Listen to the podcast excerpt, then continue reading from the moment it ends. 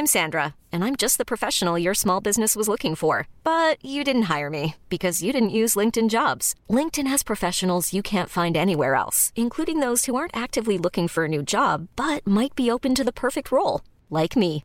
In a given month, over 70% of LinkedIn users don't visit other leading job sites. So if you're not looking on LinkedIn, you'll miss out on great candidates like Sandra. Start hiring professionals like a professional. Post your free job on linkedin.com/achieve slash achieve today.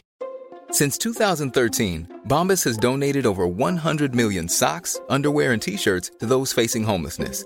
If we counted those on air, this ad would last over 1,157 days. But if we counted the time it takes to make a donation possible, it would take just a few clicks. Because every time you make a purchase, Bombas donates an item to someone who needs it.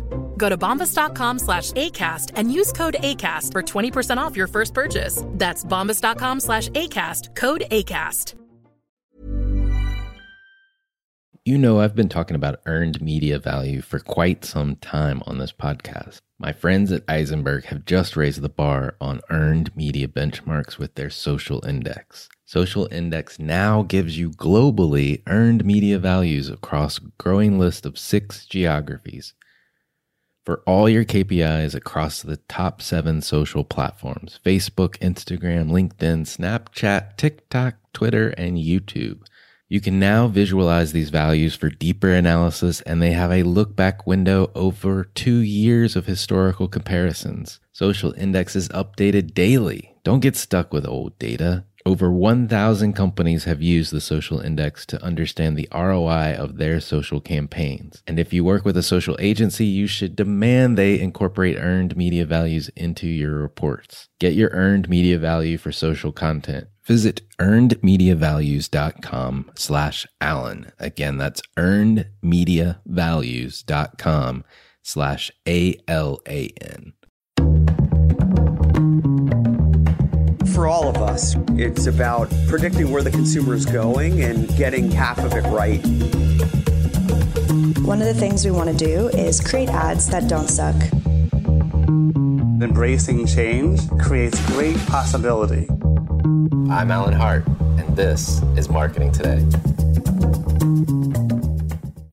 On the show today, I've got two guests Nicholas Zeisler, who goes by Z, and Muriel Lotto. Nicholas, or Z, as we call him today on the show, is a Six Sigma black belt in process engineering, and he has been focusing on customer experience. He's on a mission to help organizations better align their customer experiences with their brand promises by learning where they're falling short and then taking decisive and deliberate action to improve how they do business to better drive brand alignment. He also served in the U.S. Air Force and reserves for nearly 30 years and is currently a professor of statistics at the U.S. Air Force Academy as well as a professor of the practice at Michigan State University's Eli Broad School of Business, focused on customer experience management. Muriel is a friend of mine from this club CMO. She's been named one of the world's boldest CMOs. And as a senior marketing executive and thought leader, she solves business problems through the power of marketing to deliver sustainable growth for both D2C and B2B companies. Muriel was most recently Chief Marketing Officer at Sightline Payments, a top US payments provider to the rapidly expanding online gaming, sports betting, and casino marketplace, recently valued at over 1 billion. Prior to that, she spent 7 years at Western Union as the global head of brand and marketing, where she was responsible for transforming the impact of marketing across $200 million of investment. During the 7 years that she was there, the digital business grew from $300 million to over $1 billion in revenue. Earlier in her career, she held senior roles for two of Europe's biggest insurance companies and also experienced working for CPG giants Unilever and Nestle. And she's worked and lived in France, Switzerland, the UK, and now resides in the US. Both Z and Muriel are in the fractional consulting business today. They're, Z is a fractional chief customer officer, and Muriel is a fractional CMO with the CMO syndicate. And on the show today, we talk about how they partner and work across, if you will, the two sides of the customer experience coin one on operations and experience delivery, and one on understanding the brand promise and the customer experience promise that we make to our customers, and how those two things interact and come together to make what we all hope to achieve, which is great customer experience. I hope you enjoy this conversation with Z and Muriel.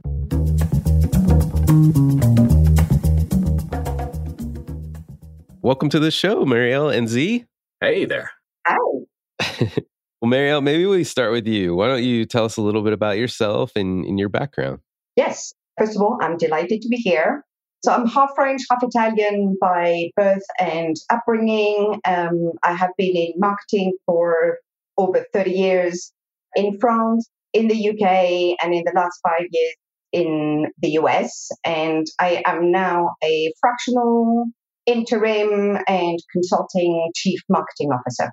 I love it. I love it. And how about you, Z? Tell me more about yourself. Sure, Alan. My name is Z, as they call me, that's actually a remnant of the military time. I'm a reservist in the uh, in the Air Force, but on in the real world, I'm a fractional chief customer officer, which means that I spend the majority of my day explaining that I am not in the contact center, customer care, customer service, not an account executive or part of customer success. I'm sure we'll get into the differences between that and what customer experience is, but I help my clients um, drive drive out misalignment between what their customers are expecting and what they're actually getting.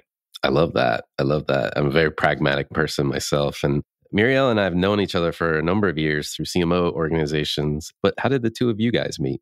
We were part of a networking group, met each other, hit it off immediately, mostly because of the complexity and my inability, because I am not a marketer. I used to say I don't know anything about marketing, but I spend so much time with marketers these days that I can't exactly say that, but I am definitely not a marketer. And Muriel says, Shut up, Z. Let me tell you what you do and why it's so valuable to marketers. And I said, Oh, you're my best friend all day today. And there hasn't been a better day since. There's a tremendous synergy between the sort of thing that I do and the sort of thing that y'all brilliant marketers like you, Alan and Muriel, do. So we made quick friends for sure. I love that. I love that. And eh, Muriel, eh, what brought you to work with Z? So I think that from the very moment we started having a conversation around the intersection and interdependency between marketing and customer experience and what is marketing, what is customer experience, where the two intersect, why they need to intersect, I think that we found that not only did we have a lot of common ground, but we talked a lot of the same language. We had the same vision of what marketing and customer experience can deliver together. And we found that we had a good visibility of challenges from two different sides of the problem, and that in the discussions that we were having with our respective clients, there was a lot of similarities in terms of what we were facing. And we started talking about you know, what if we brought our thinking together and what if we kind of you know tag team. We haven't yet found an opportunity to work together, but I'm sure it's just a question of time because the, and hopefully we will get into this, the meat of this a little bit more. But the synergies and, and the interdependency between marketing and customer experience is fascinating. Yeah, no, I agree. And I do like the analogy of basically being two sides of the same coin, right? Marketing on one side, customer experience on the other side. The two have to meet, otherwise, the coin is worthless. Uh, uh, uh, um, but Z, tell me more about no, that, like how you got great. into customer experience, if you don't mind. Yeah, I appreciate that. And you stole my analogy. Oh, oh my gosh. I'm so sorry. I've been saying the similar side or the same coin, different sides of the same coin, because I have always grounded my approach towards CX in that brand promise, what I am charged with doing. And, and you ask about the origin story. I'm a Lean Six Sigma black belt. I'm a process engineer, uh, industrial engineering type of a guy optimization and so forth going back years and years and years. And if, if anybody listening isn't familiar, if you think of the Bobs from Office Space, that's kind of the sort of thing that they do. And you can imagine in that type of work can be a little soul sucking because a lot of the, the engagements begin with a client or potential client saying, Hey, we're looking to cut this much amount of headcount, quite literally. Sometimes it's that stark. And I was approached by a brilliant customer centered leader said, you know what, Z, we want to leverage that same skill set. We want to improve our processes here. We want to improve them with the result being that our customers are going to get a better experience. And I was just blown away. That was revolutionary for me, for someone who had swum in these waters for so long, to hear somebody say, yeah, we love the idea of efficiencies. We love the idea of doing the things that we do better, saving resources and, and not being wasteful. But you know what's even better about this is we can focus that effort and we can aim those efforts at improving our customers' experiences. So for me, CX, customer experience, has always been about and at the heart of it improving your processes in the way that you use business. So what I'll use as, is you know, North Star for that is a client's brand promise. What are you trying to do? What are you trying to deliver? Who you're trying to be in the market? Great. Well, that's what we're going to drive. Love that. I love that. And Marielle, picking up on the marketing side, how do you, if you will, define the relationship between that brand promise that Z is just talking about and customer experience? So I've long held the belief that if you think of marketing in many instances, not the only thing that we do in marketing, but some of what we do really relates to effectively being the megaphone, amplifying, promoting, shouting from the rooftops what the company is all about, what the product is all about, how experience, how customers will experience interacting with the company, with the brand, with the product, with the employees of the organization, the distributors of the product itself or the service. So I've always been asking a lot of questions around wait, before I design a communications campaign in its broadest sense, I first really need to understand what do we do here? And what is the reality of the customer experience so that there is no disconnect between what I call the brand promise and what I call the brand delivery. And the two are very, very much aligned. And in fact, when you know Z and I started talking, we found that it is that language of brand promise and brand delivery that really kind of got us to latch onto uh, the concept of the intersection between the two and how the brand promise has to reflect but also inspire the brand delivery, i.e., the customer experience, through all of the various touch points that a customer or a consumer will experience when they come in contact with an organization and all of the products and services that they market. Hmm. Gotcha. Gotcha. I love that. I love that notion. And as you think about it, Z, how do you usually partner with like the marketing side of the house uh, or the CMO when you come into an organization to help improve their customer experience? Yeah, well, it has so much to do with the CMO and with the marketing organization and the efforts that are put into it. And I would just, I would just say something about what Muriel just said. I think she's selling you and her and your entire profession a little short because it's not just the amplification. And I know she knows this because this is really the hard work. It's the design and the development of that brand promise in the first place. And so I think about all the work that marketing professionals and marketing executives do. And I have this picture in my head. And I think I know Muriel chuckled when I said this because she said, Yeah. And Al, maybe you, you have this experience too. There you are. You're the CMO. You're sitting in the meeting with all of the rest of the ELT, right? And you're saying, you know, I put a lot of work into this brand and I designed it and I developed, I did so much research into what the market wants.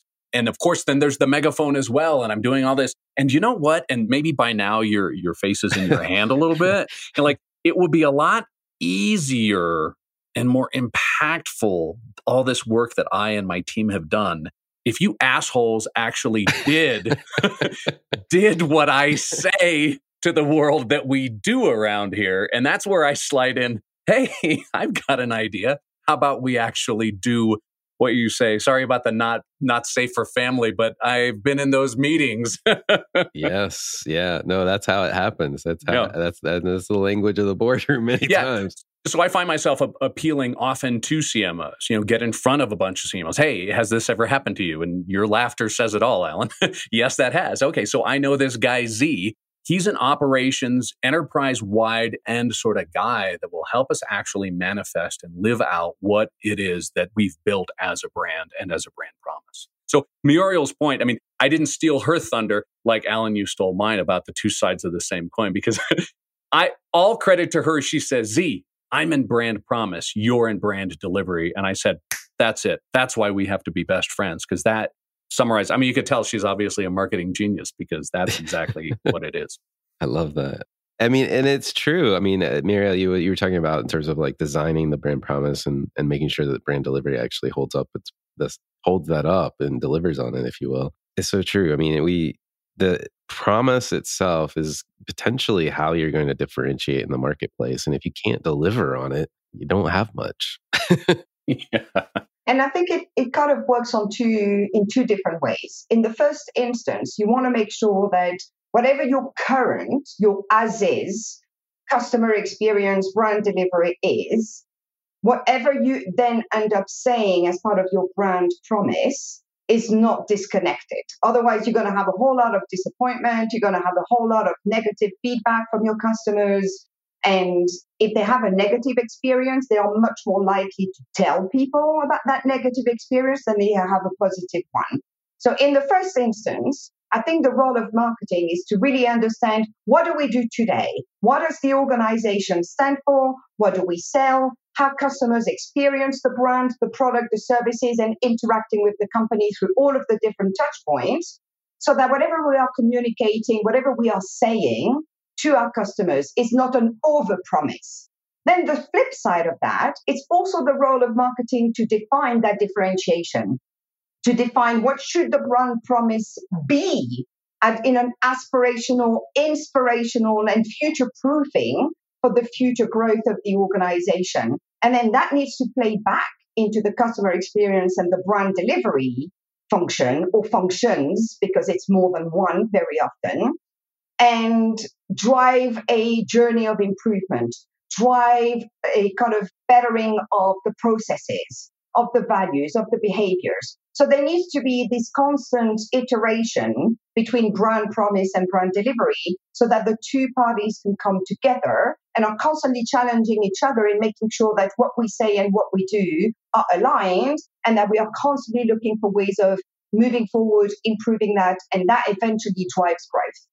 If I could just piggyback on that, Alan, just for just a second, when Muriel talks about that alignment, how important it is because you could be, your organization, your company, your brand could be the best at delivering pick any brand promise you want. We're the ease of use brand. We're the absolute, you know, ease of use. That's our brand promise. That's what we want to deliver. But if what you're saying, if what your marketing is, is that you're the high tech solution, right? So you're bleeding edge. We've got the greatest, newest thing. Well, that's great that you're delivering on a brand promise, but you're not delivering on the brand promise that you're intending and that you're forecasting and that you're broadcasting to the world. Well, there's that misalignment. So even if you're great at something, it's got to line up with what it is that you're telling the world you're all about. And that can also be that synergistic kind of cycle where where we're talking to each other as well. Yeah, no, I love it. I love it. Maybe talk about a few examples. Marielle, do you, you have any thoughts or examples in your mind in terms of like where marketing and CX have partnered well, what it looks like? Yeah. So a few years ago, I was working for a large international private medical insurance company, and we were present in 192 countries. And what we provided was really a very, very niche, very, very unique product, which was international private medical insurance. So if you think about it, if you are an expat living particularly in a country where maybe the medical infrastructure is not as well developed as it could be. So let's say, you know, parts of Africa, parts of Asia, parts of Latin America.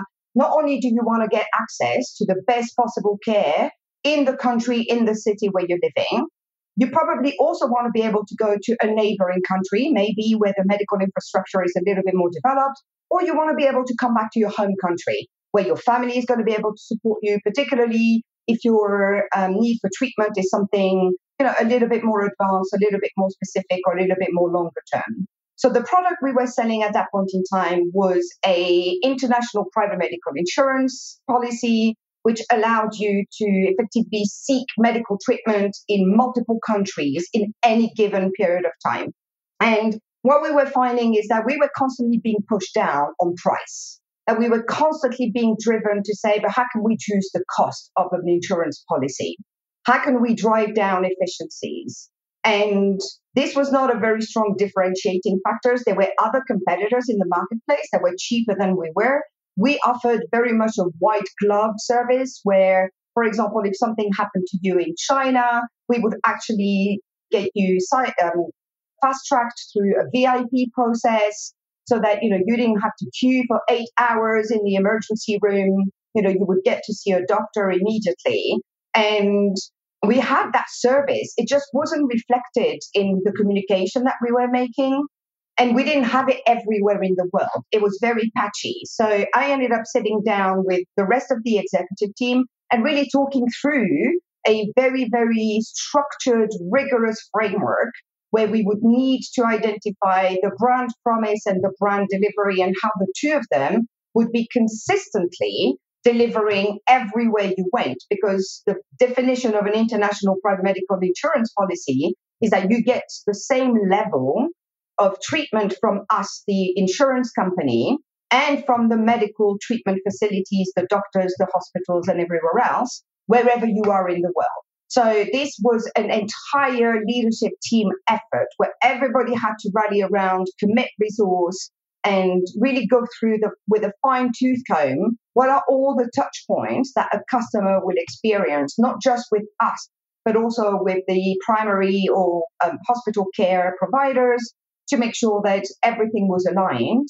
And we ended up completely redefining our customer experience journey and completely redefining our marketing approach to this so that the two of them will come together. And that allowed us to have the fastest growth that we had ever had as an organization. And the business had been around for over 40 years. And the year that we did that and the following two years, we saw the biggest growth we'd ever had. And almost the conversation around price went away because what we ended up standing for was not we are the cheapest, but we are the best. Hiring for your small business? If you're not looking for professionals on LinkedIn, you're looking in the wrong place. That's like looking for your car keys in a fish tank. LinkedIn helps you hire professionals you can't find anywhere else, even those who aren't actively searching for a new job but might be open to the perfect role. In a given month, over 70% of LinkedIn users don't even visit other leading job sites. So start looking in the right place. With LinkedIn, you can hire professionals like a professional. Post your free job on linkedin.com slash achieve today. Since 2013, Bombas has donated over 100 million socks, underwear, and T-shirts to those facing homelessness if we counted those on air, this ad would last over 1,157 days. But if we counted the time it takes to make a donation possible, it would take just a few clicks. Because every time you make a purchase, Bombas donates an item to someone who needs it. Go to bombas.com slash ACAST and use code ACAST for 20% off your first purchase. That's bombas.com slash ACAST, code ACAST. I love that example. I love that example for many reasons. I mean, uh, one, just the nature of how it came together and the impact that you had, but also the notion that like what you were delivering was a service that's hard to know what it's like until you experience it. I think many times the customer experience delivery bleeds into actual like service design and and product design, if you will, like quote unquote products. But Z, I, curious if you have any examples, either good or bad, that you want to share as well. Yeah, I love that one because it's got a couple of things, aspects of, of what I love in a story about business. And one is listening and taking in what your customers are telling you. But it's also about not being so doctrinal about exactly, like you don't have the answer to everything. You maybe think that you've got it figured out, but you've got to be flexible. And I'd kind of made a joke earlier about CX is not contact center, but one of the things that I like to say as kind of a tongue in cheek thing is that if people are looking for good voice of the customer systems or, or technology or whatever, I got to answer the voice of the customer. You know, we're not getting enough of a, a survey response or something like that. I said, you could throw your entire VOC program in the trash and just walk down to the contact center and just ask them, what are you getting calls on all day? Right? Talk to your customer success team, whose job, unfortunately, often is as Sherpa through your completely disastrous Byzantine processes. You know, your labyrinthic get the product or the service to your customer is such a pain in the neck that your customer success team, who's supposed to be helping your clients and customers find the optimal use of your product or your service, are instead just trying to get the product to them and follow through all the simple or, or follow through all the ridiculously uh, complicated steps. Say I had a client currently who is trying to make more of a deliberate evolution from that customer support and customer care function. Frankly, it's a customer care organization that is the thing about CX is it has a broad parentage. You know, I talked about how I came in it from the process engineering side. But a lot of times, and it's it's not so apocryphal, but it's hard to find an exact example of how the customer experience organization was birthed when somebody from the contact center got tired of taking the same damn phone call every day all day, marched down to product or engineering or something like that and said, You've got to fix this because we're tired of fixing it on the back end. So that sort of thing happens but it isn't often that it's done deliberately. So I have a client right now who's trying to make that actually happen and evolve from a contact center into a customer experience center of expertise that helps the entire enterprise improve and change the way that they do things on purpose, not just because somebody finally gets pissed off enough that they that they sound the alarm. It's like, no, no, no. You're going to take from us insights into how our customers are interacting with the brand. We're going to analyze that together, sure, as a team. And then we're going to, and they don't yet have this, but then we're going to unleash the resources in process engineering that we have here and help you actually move the needle on that. And we're going to become the center of that. And it's, you know, there's there's the evolution of contact center being being the cost sink into the revenue center, right? But this is something that adds an even better aspect, an even better bonus to the organization. It's like this is an insights organization and this is a change driver within our company. I love the example as well. And this is really something, I mean, that can sort of unify the company uh, to some degree if, if you do it right. Yeah, yeah. It's taking that CX is everybody's job BS line that doesn't really mean anything into actually, no, here's what CX means to you and should mean to you. And what a great way to elevate the contact center in your example to, to something that's more strategic and not just the problem solver on the back end, to your. And can I just I just want to add something? So in that example with this international private insurance company, actually the call center became a source of insight. We actually did exactly what you just talked about, Z, which is, you know, we would turn to them and say, hey, what are you hearing? You know, where because what we were trying to identify is what are customers calling us for, both positive and negative? What are they inquiring about? And how can we extract from that any insights where there may be a disconnect between our brand promise and our brand delivery? And then the question becomes do we need to tweak our brand promise or do we need to tweak our brand delivery or both? Mm-hmm. So they were an absolutely critical part of helping us design both the brand promise and the brand delivery and make sure that the two of them walked hand in hand and were completely in sync. And in that fact, it became a discipline within the leadership team that we would effectively do call listening on a weekly basis. Now, sometimes we couldn't do call listening live, but all the calls were recorded and they were readily accessible to everybody, not only in the leadership team, but my entire team in marketing was listening to customer calls. Sometimes we would do this for a couple of hours together, and then we would sit down and reflect and say, What have you heard? What are the themes? What are the insights? What are we going to do about it? Do we need to do anything about it? How do we use this to inform both the brand promise and the brand delivery?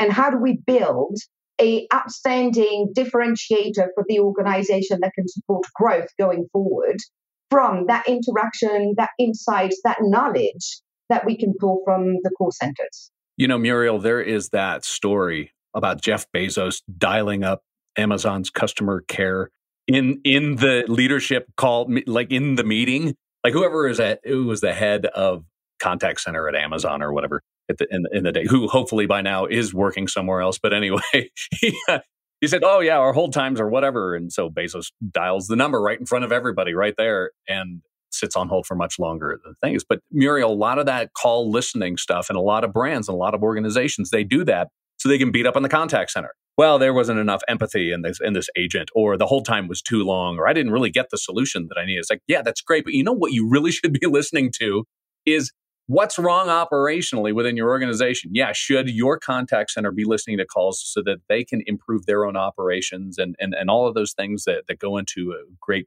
contact center operation? Absolutely, 100%. But the whole company needs to be looking at JIRA and finding out why people are calling at all in the first place Pareto analysis that and fix the biggest bar on that chart. I love that. I love that. And it's no no surprise that you guys have found each other. I mean, I'm glad you found each other because you definitely are illus- illustrative of the two-sided coin we were just talking about. You're talking about the same exact things. I love it. I love it. Well, Z, I know you've written a book on this topic. Can you tell us a little bit more about, you know, the motivation and the process to write a book? Yeah, I'm an intrinsically lazy person and I hate sales. I didn't want to have to go out and pitch and explain what my process and what my system and what my framework is over and over again. So I just wrote a book about it. And it's called We're Doing CX Wrong and How to Get It Right. And you can't see, but I'm holding it up to my camera that's not on. And I wrote it more or less to explain what my framework was, and that took about eight pages. And so I figured, you know what? I think I'm going to put this more in the frame of how people use things like voice of the like like Muriel and I were just talking about. People use voice of the customer wrong. And it's because they're not strategically looking at why are you asking the questions that you're asking? Are you asking the questions because you need to know what your NPS or your CSAT number or whatever it is so that you can put another dot on your line chart? Or are you asking because what you want to do is improve the way that you're doing what you do? And then it moves on into the rest of the framework, which is, hey, what are we doing with it? it's it's that cycle. It changes what you ask when you have a reason for asking it in the first place. And the reason for asking in the first place is because you intend on taking action, which is that process engineering. And then we'll also talk a little bit in there about what it means to have a CX centric culture in an organization, how we, we need to enable, empower, and encourage all of the people that work in our organizations enable with the right tools and the right access to those tools that they need in order to deliver that brand promise, as well as enabling them so everything isn't an escalation, so that I have the authority to actually do the things that will deliver on that brand promise. And encouragement are things, yeah, sure, banners, we heart the customer. Here's a mouse pad that says that we love the customer, but it's also walking the talk. And when people see the leadership in an organization dedicating themselves to improving the things that they do, that speaks so much louder than anything that, that you're saying. I love that. I love those takeaways. Muriel, I'm curious, what do you think it takes to bring people together around this whole concept of merging your brand promise and brand delivery and the CX all together? So, the first place for me is back to something that Z just mentioned, which is this is not just a tick on a dashboard. In actual fact, I think the whole culture of wanting to have green dots on your dashboard that indicates everything is going smoothly, I think is actually the antithesis of progress, is the antithesis of improvement. You need to be looking for the red dots because the red dots is usually indicative of a problem of some sort. Now, the important question is why is there a problem? Is it a temporary issue? Is it a permanent issue? Is it a structural issue? Is it a behavioral issue? Is it a capability issue? Is it a promise versus delivery issue? So the why do we have a green dot? Sorry, why do we have a red dot? Is really the question that we need to be drilling into. And I used to love it. And I used to be probably the only one around the leadership table. I loved red dots on the report. and that was where my focus was. So whilst everybody was celebrating and patting each other on the back on a set of red, a set of green dots, my message was always, well, if the dot is green, does that mean we're doing enough? Does that mean we are progressing? Does that mean that we are keeping up with our competitors? Or are we just lulling ourselves into a false sense of security just because we've got green dots doesn't mean everything is okay? And you need to unpack this a little bit more and you need to identify is the green dot really green? Or is there some red in there that we need to be drilling into? And for me, the red dots was where my focus always was as a leader around the leadership table. And it really needs to come from the top. I think that it's much easier to align a small group of people and lead by example for the rest of their individual organizations when those leaders come together to problem solve together around something that matters. It matters to the leadership team, it matters to the customers, it matters to the shareholders, it matters to everybody who touches the organization or the employees, their motivation. Because ultimately, everybody wants to do something good, to feel valued, and to feel that we are bringing value to the customers. So for me, that honing in on where are the issues and not, as Z mentioned, to beat each other up over that, but to really truly understand why are we having an issue and what are we going to do about it.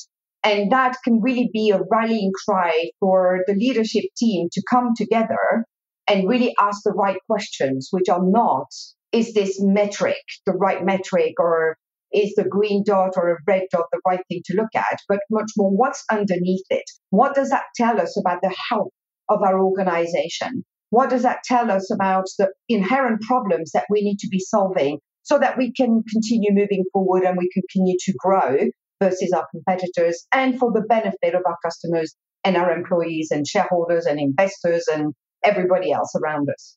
I love all of that. And and I think you've now shifted my perspective to focus on red dots now too. I, I, never thought about them as lovely things to dig into until now. So yeah. I, I love me a red dot. Thank you very much. do, do you know what, Alan? I got to tell you, one of the things that surprises me is hanging out in the circles of other quote unquote CX professionals.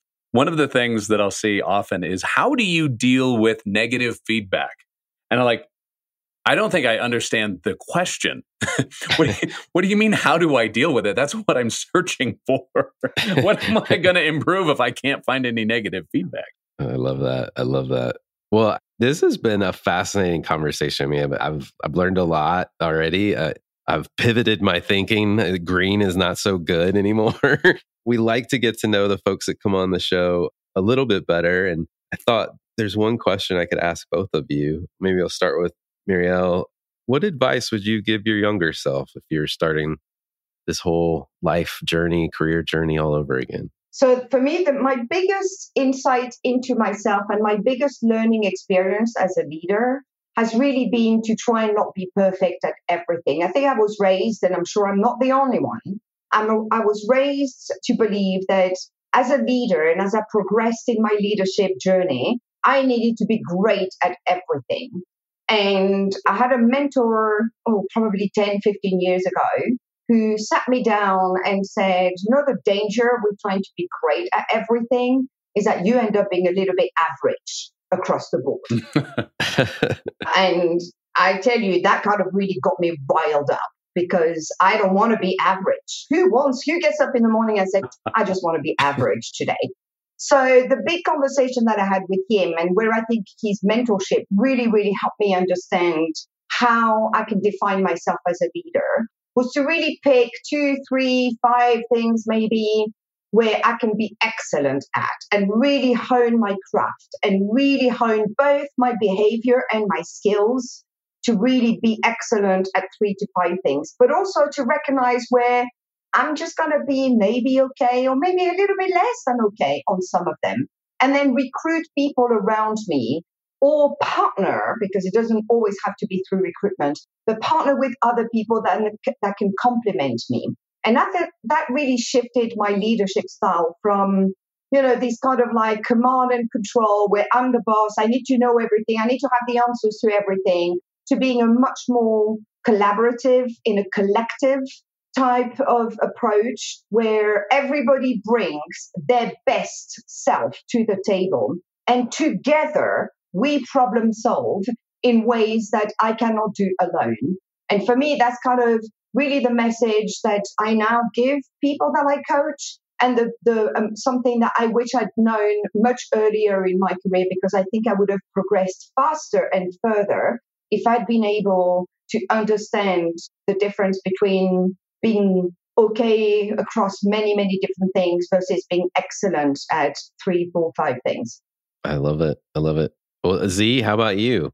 What advice would you give your younger self? My younger self, I would say, there's this lady named Muriel, and you need to meet her now rather than wait. No, I've been panicking since you asked her that because I'd tell my younger self, here's a question you're going to get years from now. Start thinking now how you would answer. And this is going to sound like it contradicts what Muriel just said, but actually it's quite complementary of that. And it's the same sort of advice that I give. I'd mentioned earlier that I have a military background.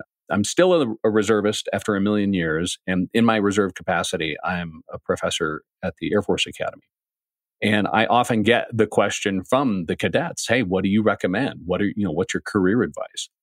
And of course, tongue in cheek, it's always look, ask the jet fighter pilots who are your other professors. Don't ask me because that's more likely, you know, where you'll end up.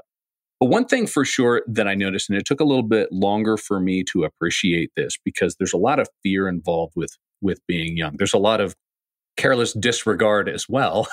but when it comes to your professional career, every time anybody comes to you with an opportunity to try something new, you should take it.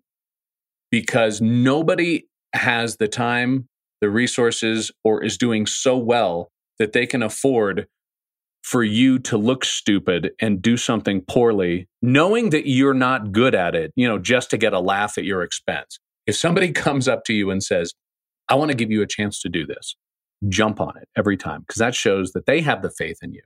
It's not going to be easy, especially if you're not sure you can do it, but you'll figure it out and you'll get along and you will learn and you will grow. Which, again, I'm not saying be perfect to Muriel's point here, but every instance that I've gotten new experiences and gotten a broader perspective from having taken the opportunity that somebody has laid before me, I have never regretted that.